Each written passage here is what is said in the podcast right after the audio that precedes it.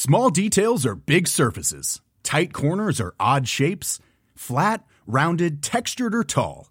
Whatever your next project, there's a spray paint pattern that's just right. Because Rust new Custom Spray 5 in 1 gives you control with five different spray patterns. So you can tackle nooks, crannies, edges, and curves without worrying about drips, runs, uneven coverage, or anything else.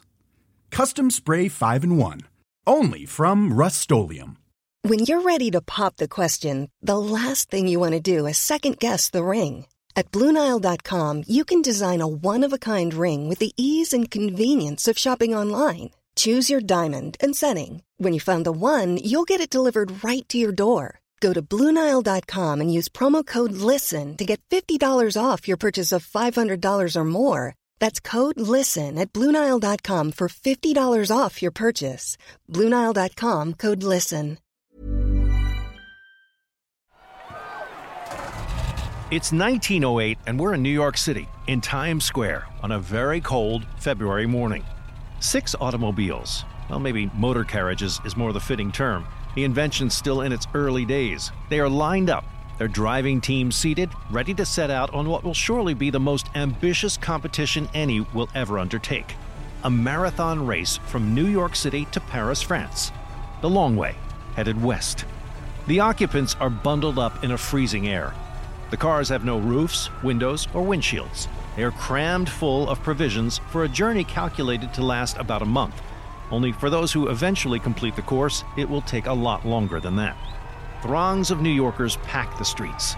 Reports put the number at 250,000. And as everyone grows impatient, the president of the local auto club seizes the starter pistol and fires. And they're off. It's the great race of man and machine against time, weather, terrain, and human sabotage in the days long before gas stations, or for that matter, paved roads.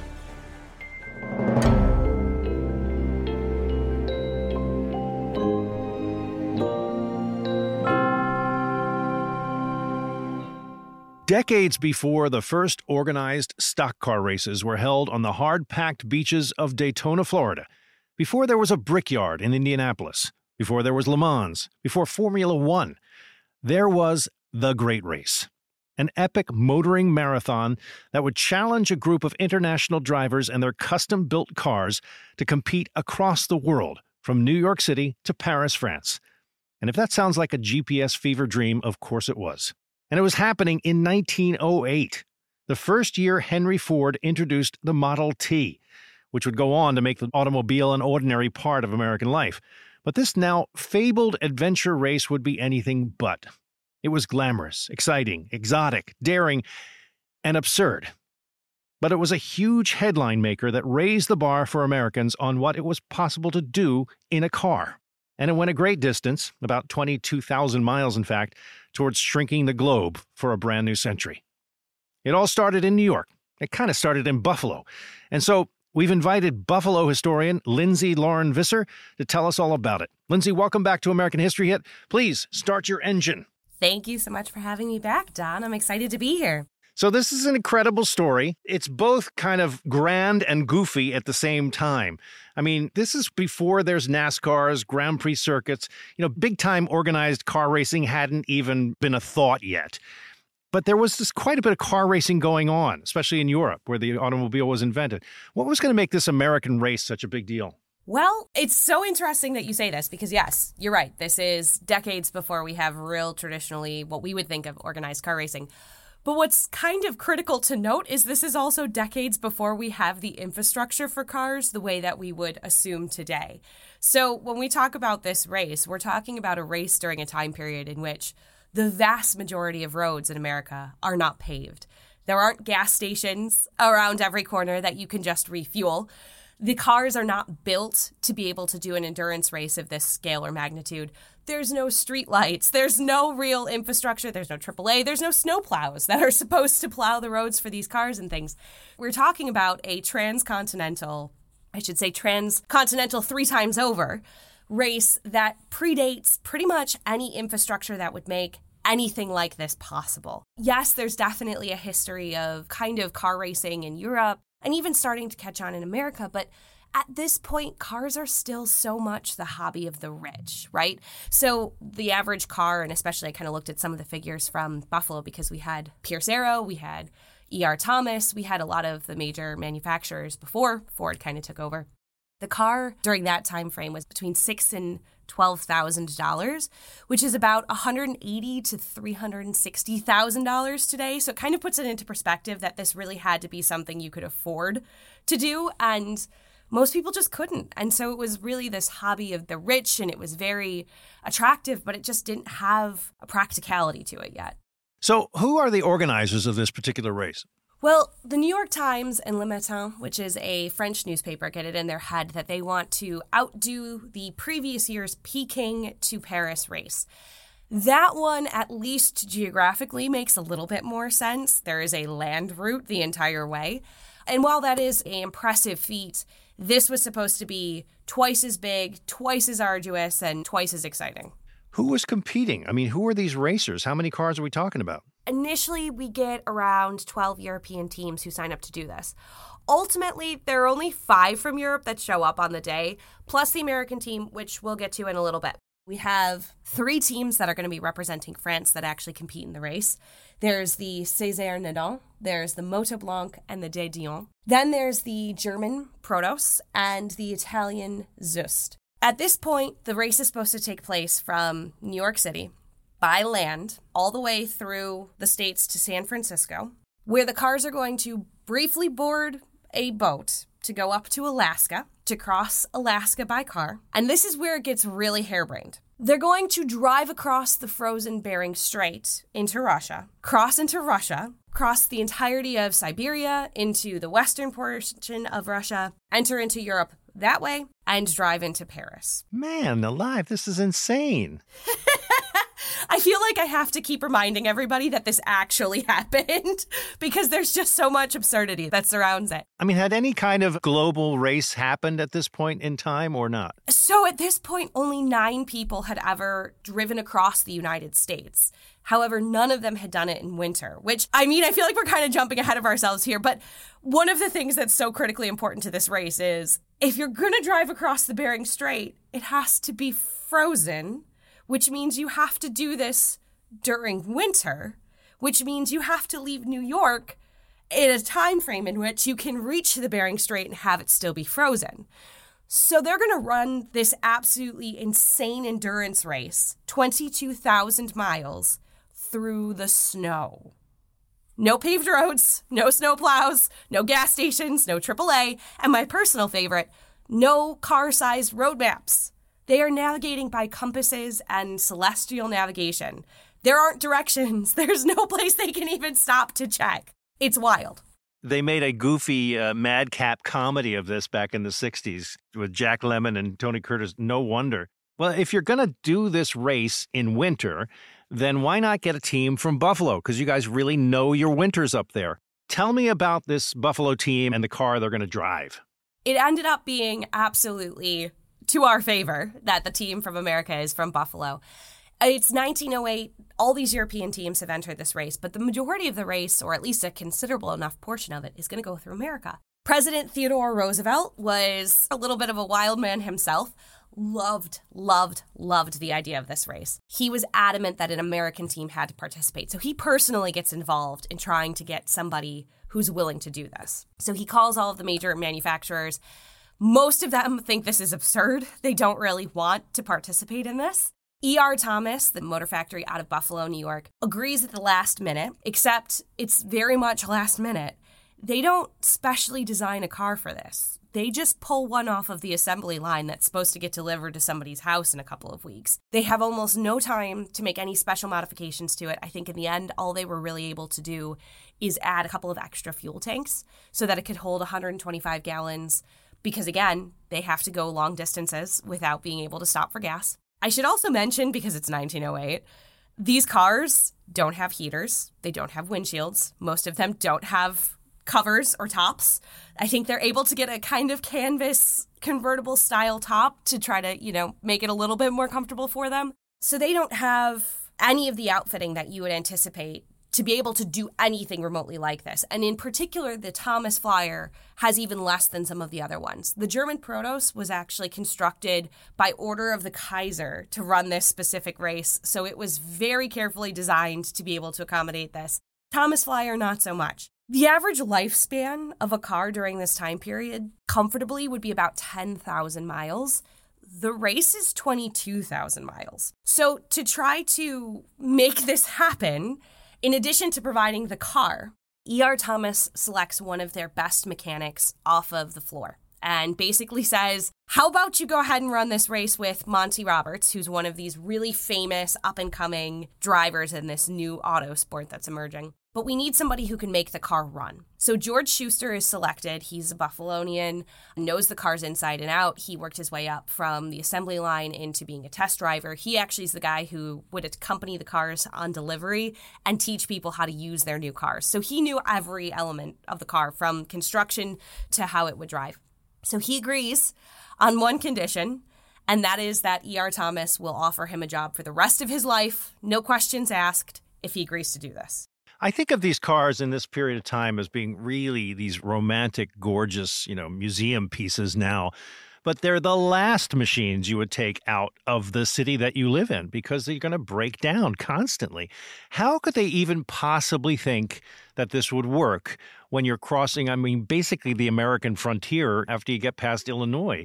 It's just an amazingly wild idea I don't even know how to really conceive of it when you consider that I don't even know where you get any gas, right? To try to even make this possible, they had to have different kind of teams set up gas along the route. But again, we're talking about gas in buckets here. This isn't gas station stuff. So essentially, all they really had to navigate this race was a timetable of where they were supposed to go and how long approximately it was supposed to take for them to get there. Again, they know they're going west. Not that that's the most helpful thing in the world. They know that they're supposed to hit certain cities along the road, but there's no interstate, there's no signs. They're kind of on their own to do this. So, what you end up seeing is that a lot of the cars kind of caravan and follow each other. And then it kind of doesn't really feel like a race as such in this first half because you just couldn't. But most of the organizers, or at least the participants, really felt like this was an impossible task. I think it's E.R. Thomas who says something along the lines of, I don't think they're going to make it to Chicago, let alone Siberia, because it was just so unfathomable. And I think, especially for the Americans, this is something that's unlike anything that we have ever attempted to do. So tell me about the start of the race. I mean, this is a huge event in New York City. It's the middle of February. Everybody's packed up in their coats and scarves, but they're in Times Square, and a lot of people are there. So let me paint a picture for you of how this looks. You've got six cars. More had signed up, but it was only the six that showed up because I think the others knew this just wasn't going to work. These cars, they don't have windshields, they don't have anything. They are piled high, Beverly Hillbilly style, with all of the things that they are going to need to be able to make this race. I think one of the French cars has a portable kitchen that they have packed up in there. They've got tents, they've got everything, right? So you've got a picture, everybody's bundled up because they don't have windshields, the cars aren't closed, there's no heaters. So the pictures of everybody in the cars are just absolutely like wrapped up in several layers of things. You can barely see them over the hats and scarves and things that they're wearing. This huge crowd assembles in Times Square. The race is supposed to start at 11. It doesn't start on time. Finally, out of frustration, the president of the Automobile Club grabs the golden pistol, shoots it off. The race starts. Just days before this, a major blizzard came through the Northeast. When it snows, it can snow. So the cars are immediately, as soon as they get outside of New York City, dealing with eight foot snowdrifts and having all sorts of issues, right? Within 96 miles of New York City, we have our first casualty, the Sizaire-Naudin, which was arguably even less equipped for this race than the Thomas Flyer, ends up having to call it. They break down. They're not enjoying any part of this. They're out. So that leaves us with two cars from France, a German car, an Italian car, and the Thomas Flyer from America. To keep things a little bit easier, I'm just going to kind of refer to them by their car names because it could get a little tricky with all the people involved. So as they're making their way up New York State, they are immediately realizing the snow is going to be a huge issue. So the flyer team has the mechanic going out. He's like taking a pole to try to push down and figure out where the ground is, even relative to the snow. They have to put planks down so that the cars can drive over wooden planks to try to get over these snow covered roads. I mean, when you think about it, it is literally just a caravan of all of these cars trying to make their way up New York State. And it's just a mess. It's snowy. The cars aren't equipped for this. They are breaking down all the time. I think by the time that they start to get to Buffalo, they had their best day of travel, which was 110 miles in seven hours, making it 13 miles an hour that they were able to make it. That was their best day in New York State. So, I mean, compared to traditional travel at this point, that's still pretty fast. The car is this whole new daring thing, and they look good. I'm interested in what this represents at this point in America. You know, you have this massive race starting out. What do people know about cars at this point? 1908 is the year that Henry Ford releases his assembly line constructed and therefore affordable automobile. This whole proliferation of this idea hasn't yet taken place in America. So anytime people are seeing cars, there's always some rich dandy driving them at this point. Everybody's still on horse and buggies in those days, pretty much. This would have been quite an amazing adventure for people to imagine themselves into. It is. And it's fascinating because you're absolutely right. We haven't seen the democratization of the car yet. In fact, that's going to come after the race. And it is almost like the perfect confluence of the race happening that created this new interest and this new fascination with the car and then the availability of the car. The two in conjunction really take off. And that's what I think helps to give rise to our car culture in America. But what's so fascinating is that you really do still have almost two distinct camps at this point the people who think the car is the coolest thing, it's a new technology, it's amazing, and then the people who absolutely hate it and think that this is stupid and are actively trying to sabotage the teams en route because they hate cars. And so there are people who are just utterly opposed to this. Also, there's all sorts of cultural issues here. The Americans were a lot more willing to help out the American team. In some places, they would help shovel out the roads and the routes, but then they would go back and like fill them back in so that the Europeans would have to go and get out of their cars and shovel for themselves. Like things start to go sideways very quickly as we make our way past Buffalo through the Midwest and the Great Lakes region. It's a bit of a mess. At one point, the flyer team ends up having to use a team of 14 Clydesdale horses so we're back to the horses anyway. But they have to use a team of 14 Clydesdale horses to try to get the car through a particularly egregious snowdrift. And when the other teams complain and they're like, wait a minute, there's only literally one rule to this race, which is the cars have to make it of their own power the entire journey. It turns out they're actually doing exactly the same thing, except they have to pay for the horses. I think the Protos has the record of using a team of 17 horses to get through, but they had to pay for the help that they were getting. And it actually got so bad that at one point the French team ended up writing a letter to the Chicago Automobile Club asking them to try to help change public opinion and public sentiment about the foreign teams. And so they passed the letter along to the Chicago Tribune, who in turn published the letter word for word. And what they said is, We are discouraged, the note began. The peasants demand $3 per mile for helping us. Here at New Carlisle, they charged $5 each to permit us to sleep on the ground. Peasants along the way have filled up the road dug out by leading cars so as to help the Thomas car. They make us hire as many horses as they please, so they can get as much money out of us as they can. We are broke and disgusted.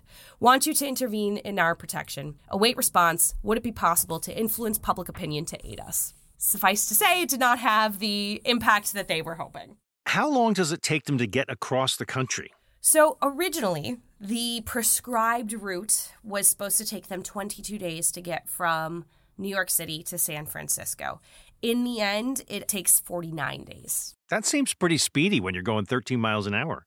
Well, when you consider, yeah, it's definitely better than you would have thought, but also completely outside of what they had anticipated they ran into problems all the time. I mean, the cars were breaking down pretty much nonstop. Having a mechanic on the American team was incredibly beneficial, but they would keep the cars running for up to 15, 20 hours a day.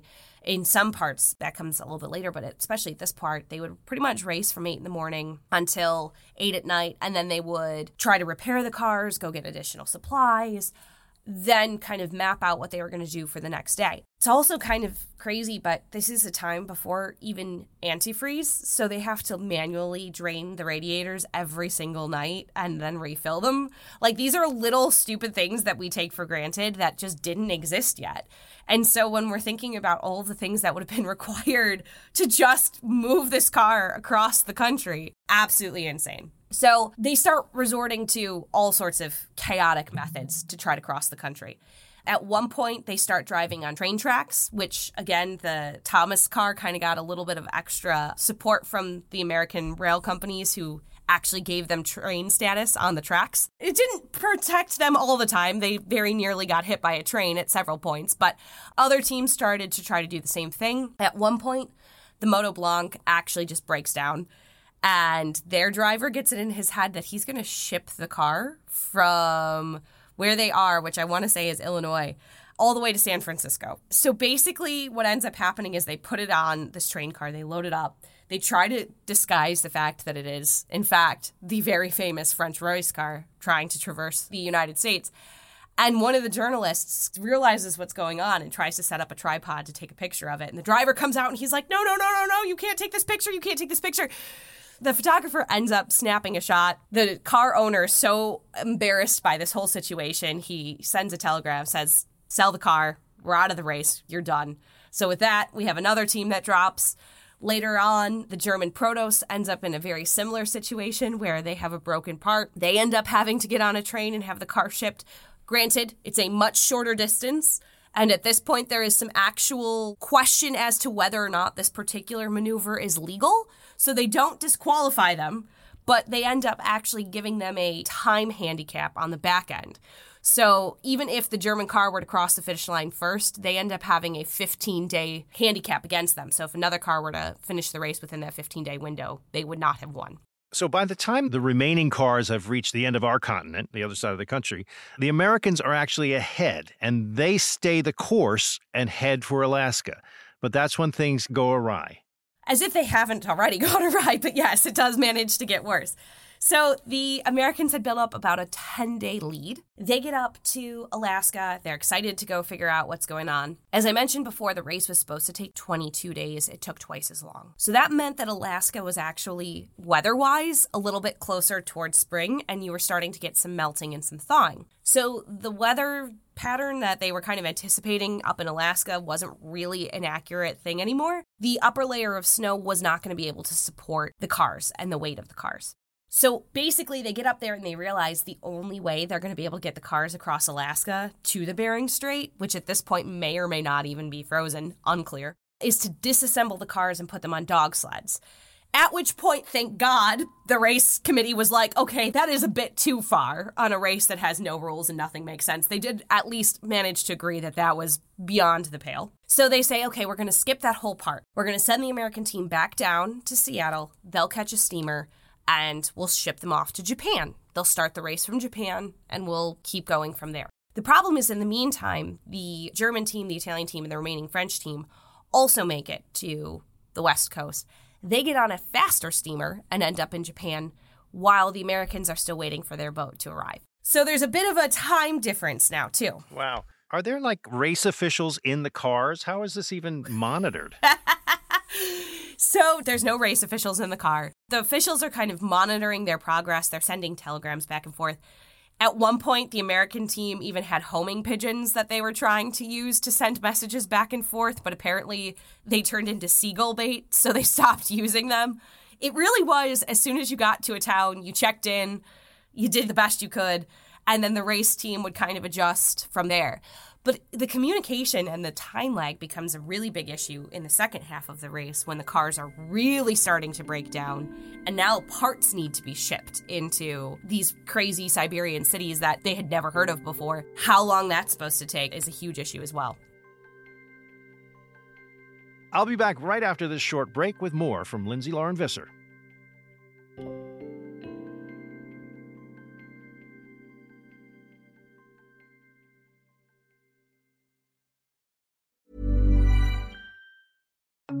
Hello, host of Dan Snow's History Hit podcast here. History isn't just dates and facts, it's about the incredible stories that shape our world. Three times a week on my podcast, my expert guests and I bring you extraordinary stories of heroism, discovery, mystery, and power.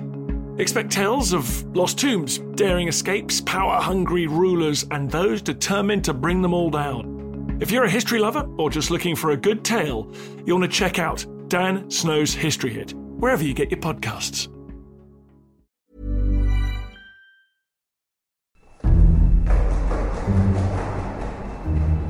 I'm Professor Suzannah Lipscomb, and this month on Not Just the Tudors from History Hit, I'm dusting down my magnifying glass to investigate some of history's most notorious murders and brutal crimes.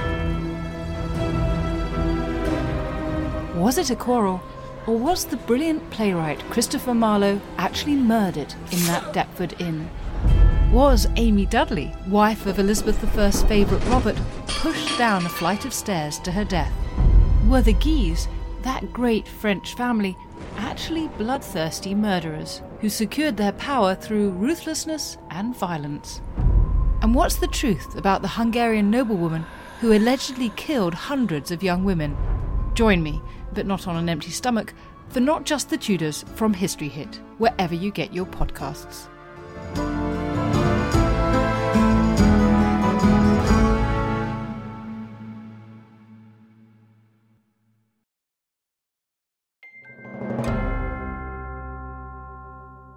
It would be one thing to drive to Alaska for me today, never mind uh, a car in 1908, but then to decide to take the entire contest across the Pacific Ocean and restart it in Vladivostok in Russia and then drive all the way to Paris is another level altogether. Yes. And when they get to Vladivostok, the Russians really paint a welcoming picture. They basically tell the teams, this is a terrible idea. You shouldn't do this. We have mosquitoes the size of locusts. We have roaming bands of robbers. We've got mud like you wouldn't believe. Basically, telling them that it's plague, pestilence, Manchurian tigers, famine, rain, all of these crazy things. They basically welcome them and they're like, how about you just put the cars on the new Trans Siberian Railroad and then you can start your little race when you get back to Europe. And the cars are like, no, we have gone this far. We're going to do it. The race committee tells them they have to do it.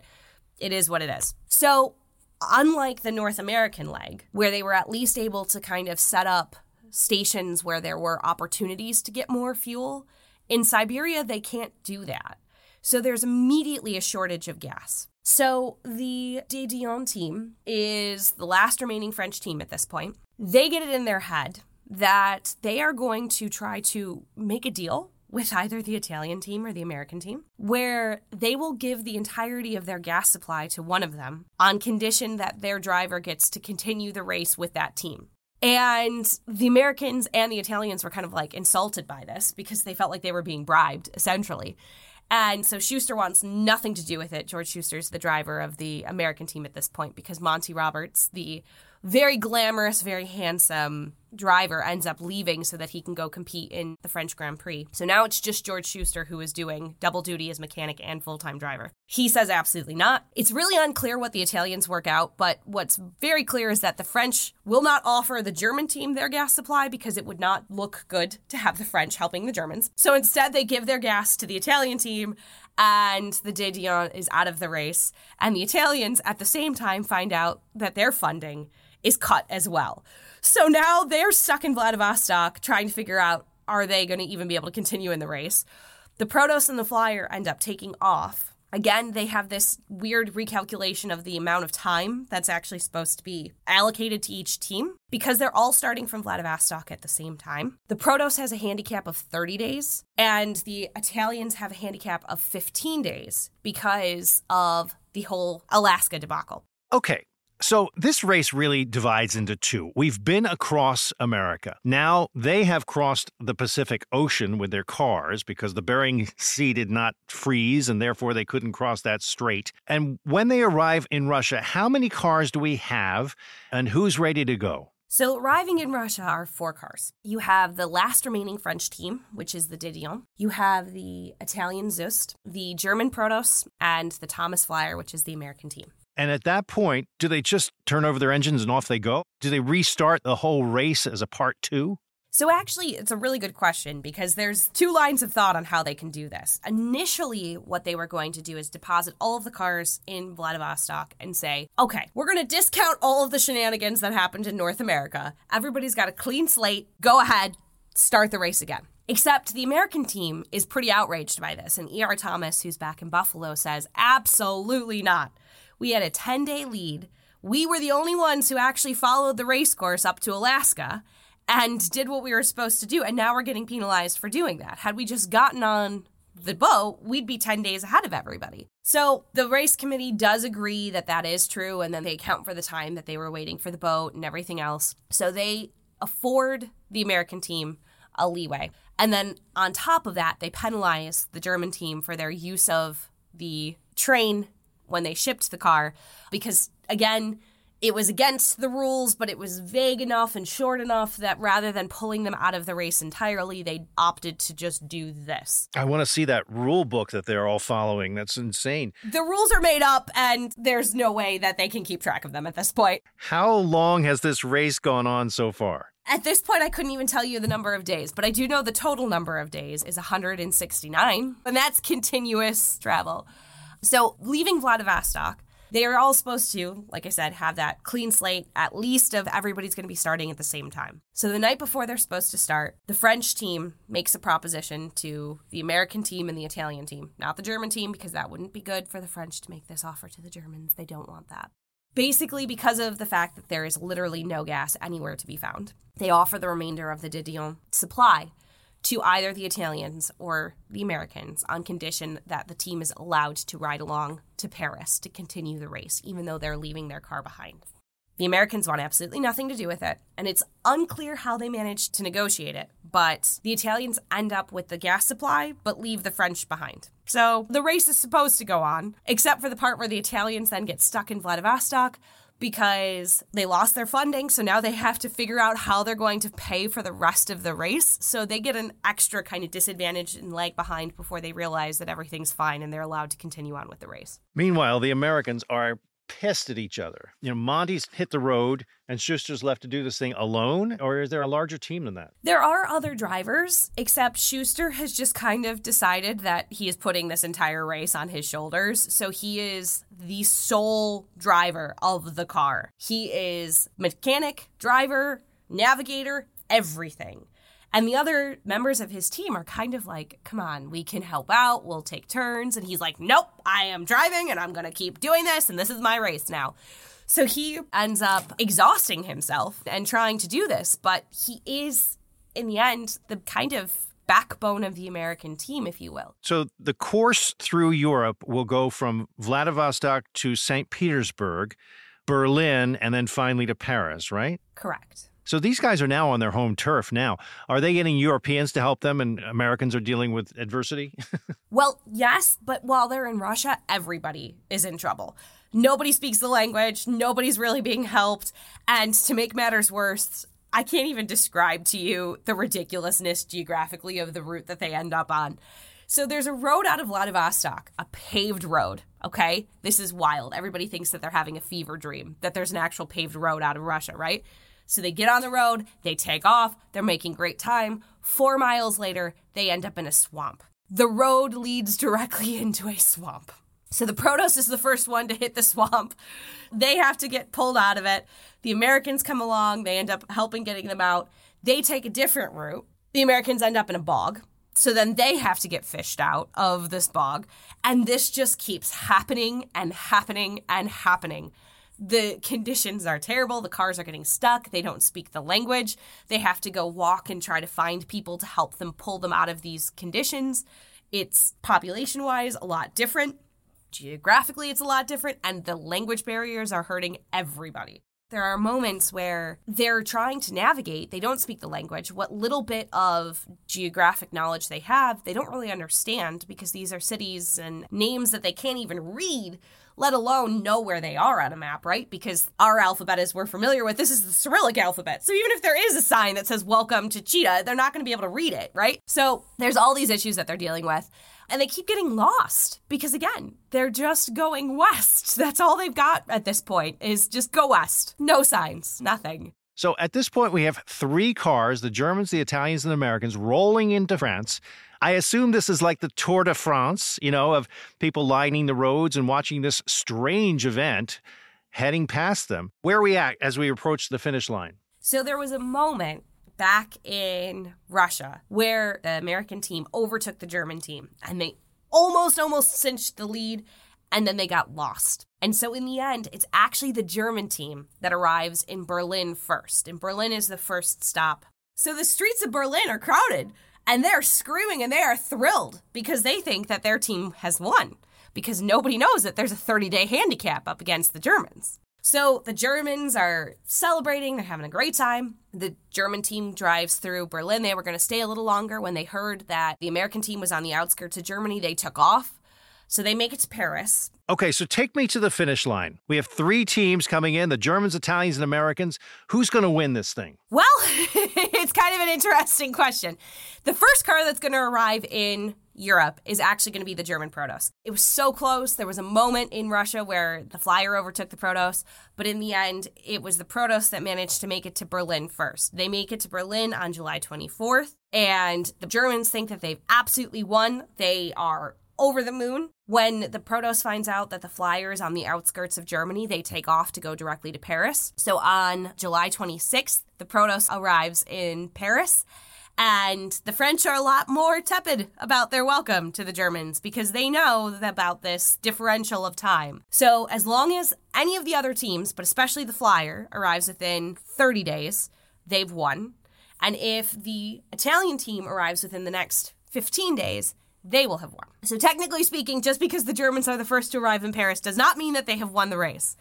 So instead, what they do is they kind of do a nice reception for them, but it's a cold buffet, as they say. And so they wait. And just a couple of days later, the flyer does actually arrive in Paris. And it's this wonderful, beautiful moment of all of these people. They turn out, they're so excited, they're cheering and they're screaming for the American car. And over the din of the crowd, police sirens. And at first, Schuster thinks to himself, okay, they're probably here to control the crowd. Mm-mm. They gesture pretty quickly to have the flyer pull over. Turns out, because the flyer does not have a headlight and they are driving in Paris at night, they are driving illegally. And so the police tell them they can't continue. And so, absolutely like apoplectic, Schuster, having just completed 169 days of continuous driving, is like, what? so there's a guy on a bicycle, and the bicycle has a headlight on it. So he grabs the bicycle, puts it in the front seat of the flyer, and boom, instant headlight. It's enough to pacify the police, and they're able to continue on the race, and they manage to make it to the headquarters of Le Matin, where they are officially declared the winners. They strap the bicycle to the side of the car? Yes, they do. So the Thomas Flyer wins this race in Paris with a bicycle strapped to the side of the car, and they are cheered and welcomed, and they win this massive race. What's the upshot of all of this? I mean, what do they get for winning? A 1,400 pound trophy. Well, I would venture to say there's more. First of all, a lot of newspapers were sold. That was a big goal of this thing, I guess, between the start and the finish. But it's really also the beginning of a familiarity with long distance travel available for cars. It really has an impact in that regard. Also, this is years before, you know, 1917 and the arrival of American troops in World War One. I. I mean, there's been a lot of Americans coming over on ships, but never in an automobile. This is a first kind of international experience for a lot of people in terms of the Americans. Absolutely. This race completely changes people's perceptions of cars. Now, all of a sudden, there's a sense of durability to them. The fact that they were able to complete this race, that they could go through conditions like Siberian swamps and bogs and northeastern winters and the snow, all of a sudden, it goes from being these kind of oh, on a nice day, the rich will take their car out for a little drive, into actually, these could be really dependable means of transportation. So now it shifts the perception. It makes it more fascinating, and people tend to want to learn more about cars in a way that they hadn't before. So that's why I think the confluence of this race, paired with the fact that later that same year, Henry Ford does release a more affordable model of car. Now all of a sudden there's a market for it because before that there really wouldn't have been because they were just viewed as being so superfluous and indulgent. Whereas now, imagine what a car could do. It can do things that a horse never could, right? In 1912, you actually get the first transcontinental highway, and the route is Times Square to San Francisco. So if that doesn't tell you the lasting impact of the race, nothing else will. As far as the international component, I think it absolutely made it clear that the American car manufacturing industry was absolutely on par with anything coming out of Europe, which I think was another really big thing. Europe had kind of carved out their car culture and being, as you had mentioned before, more of the motorsport center than the United States was. But in the end, it's an American machine with American drivers who end up winning the race by a 26 day margin, which is still to this day the longest margin of any automotive competition, which obviously you're never going to see anything quite like this again. I hope not. It's a little crazy. And there's another episode to be done on the effect of the Model T and the way that Americans start living outside of cities and the development of the suburbs, not to mention car camping, which comes very soon in the lineage of the American automobile, which is crazy. It's amazing what an impact it has. What happened to the Flyer Company? Unfortunately, even though they had an enormous amount of success following the race. The Ford company ended up making the Model T so much more affordably than a lot of the other companies could compete with. They ended up having some serious financial losses, and I want to say by 1913 they end up closing. So George Schuster, the mechanic, does go back to being an employee at the Thomas factory. He gets picked up by Pierce Arrow, which is another major car manufacturer in Buffalo. But in the 1920s, he ends up opening up his own car dealership, and so he kind of goes in a different direction. So the car itself ends up auctioned off when the Thomas company goes under. So it kind of disappears for a little while, and it's not until 1964 when it's purchased by Bill Harrah that it ends up being resurrected as the car that won the race. And George Schuster's actually still alive at that point, and he's very skeptical of this and doesn't think that it's the same car. So he personally goes to verify the authenticity of this, and he is shocked to see still some of those crazy on the fly repairs that he had done on the car that you could still very clearly see. So he knew immediately that it was the car. So it ended up on display in the National Automobile Museum in Reno, Nevada. But I am so happy to say that it is traveling right now and that it is in Buffalo. I'm so excited about this. It's at our local Pierce Arrow Museum. So I will absolutely be checking that out. But it is touring the country right now on a commemorative visit of some of the locations that the car traveled through during the original race. What a wild story and a proud one for Americans, but also kind of quaint in its own sort of way. Thank you very much for taking us through it. Thank you. A 169 day race we covered in a half an hour. We'll see you again on American History Hit. Bye bye. Thanks for listening to this episode of American History Hit. I hope you enjoyed it. Please don't forget to like, review, and subscribe wherever you get your podcasts. I'll see you next time.